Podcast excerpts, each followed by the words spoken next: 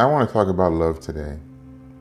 According to Wikipedia, love encompasses a range of strong and positive emotional and mental states, from the most sublime virtue or good habit to the deepest interpersonal affection.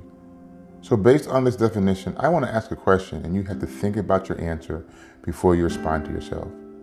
But the question is do you really love yourself? Most of you may say, Yes, I do, but let me ask you again do you really love yourself enough by remaining in a job you hate, being negative all the time about your situation, someone else, letting situations or people take you off your game? Are you in a relationship that is not working after you've tried all you can, fearing to take a leap of faith to live your best life, or simply ignoring your destiny because you feel that it's not attainable? See, love is not just a word that should be thrown around lightly, but a word that should have deep meaning and truth to your life. There's a quote that says, Love yourself first, and everything else will fall into line. You really have to love yourself to get anything done in this world. See, let me tell you of the short story on how I met my wife. It was college, and she walked into the singing auditorium where we had rehearsal. I was a musician, and she was a singer. When she walked into the building, the first thing that came to my head was that you were going to marry this girl. So I introduced myself to her, and for the first three years, she wanted nothing to do with any kind of relationship.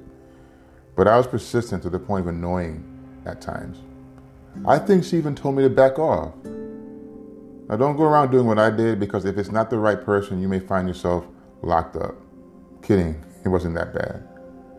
But after three years of chasing and wooing and knowing she was the one, she finally told me that she loved me, and we're now married for 22 years. Not always easy, but we're still together and still learning and living and enjoying life together. What does this have to do with loving yourself? Well, the meaning in this is pretty simple. It's that if you love yourself enough, you will not give up on chasing your dreams. You will never doubt what you set your eyes on, no matter what the obstacle is or task.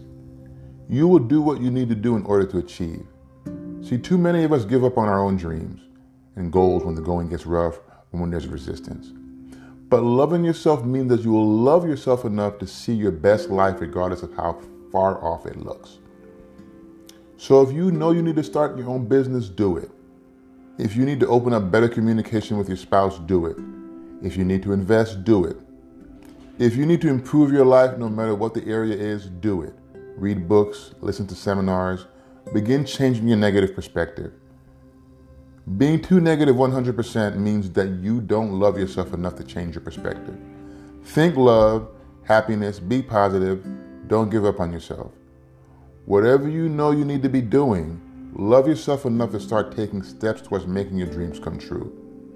I'll leave you with this quote It's your turn, it's your time.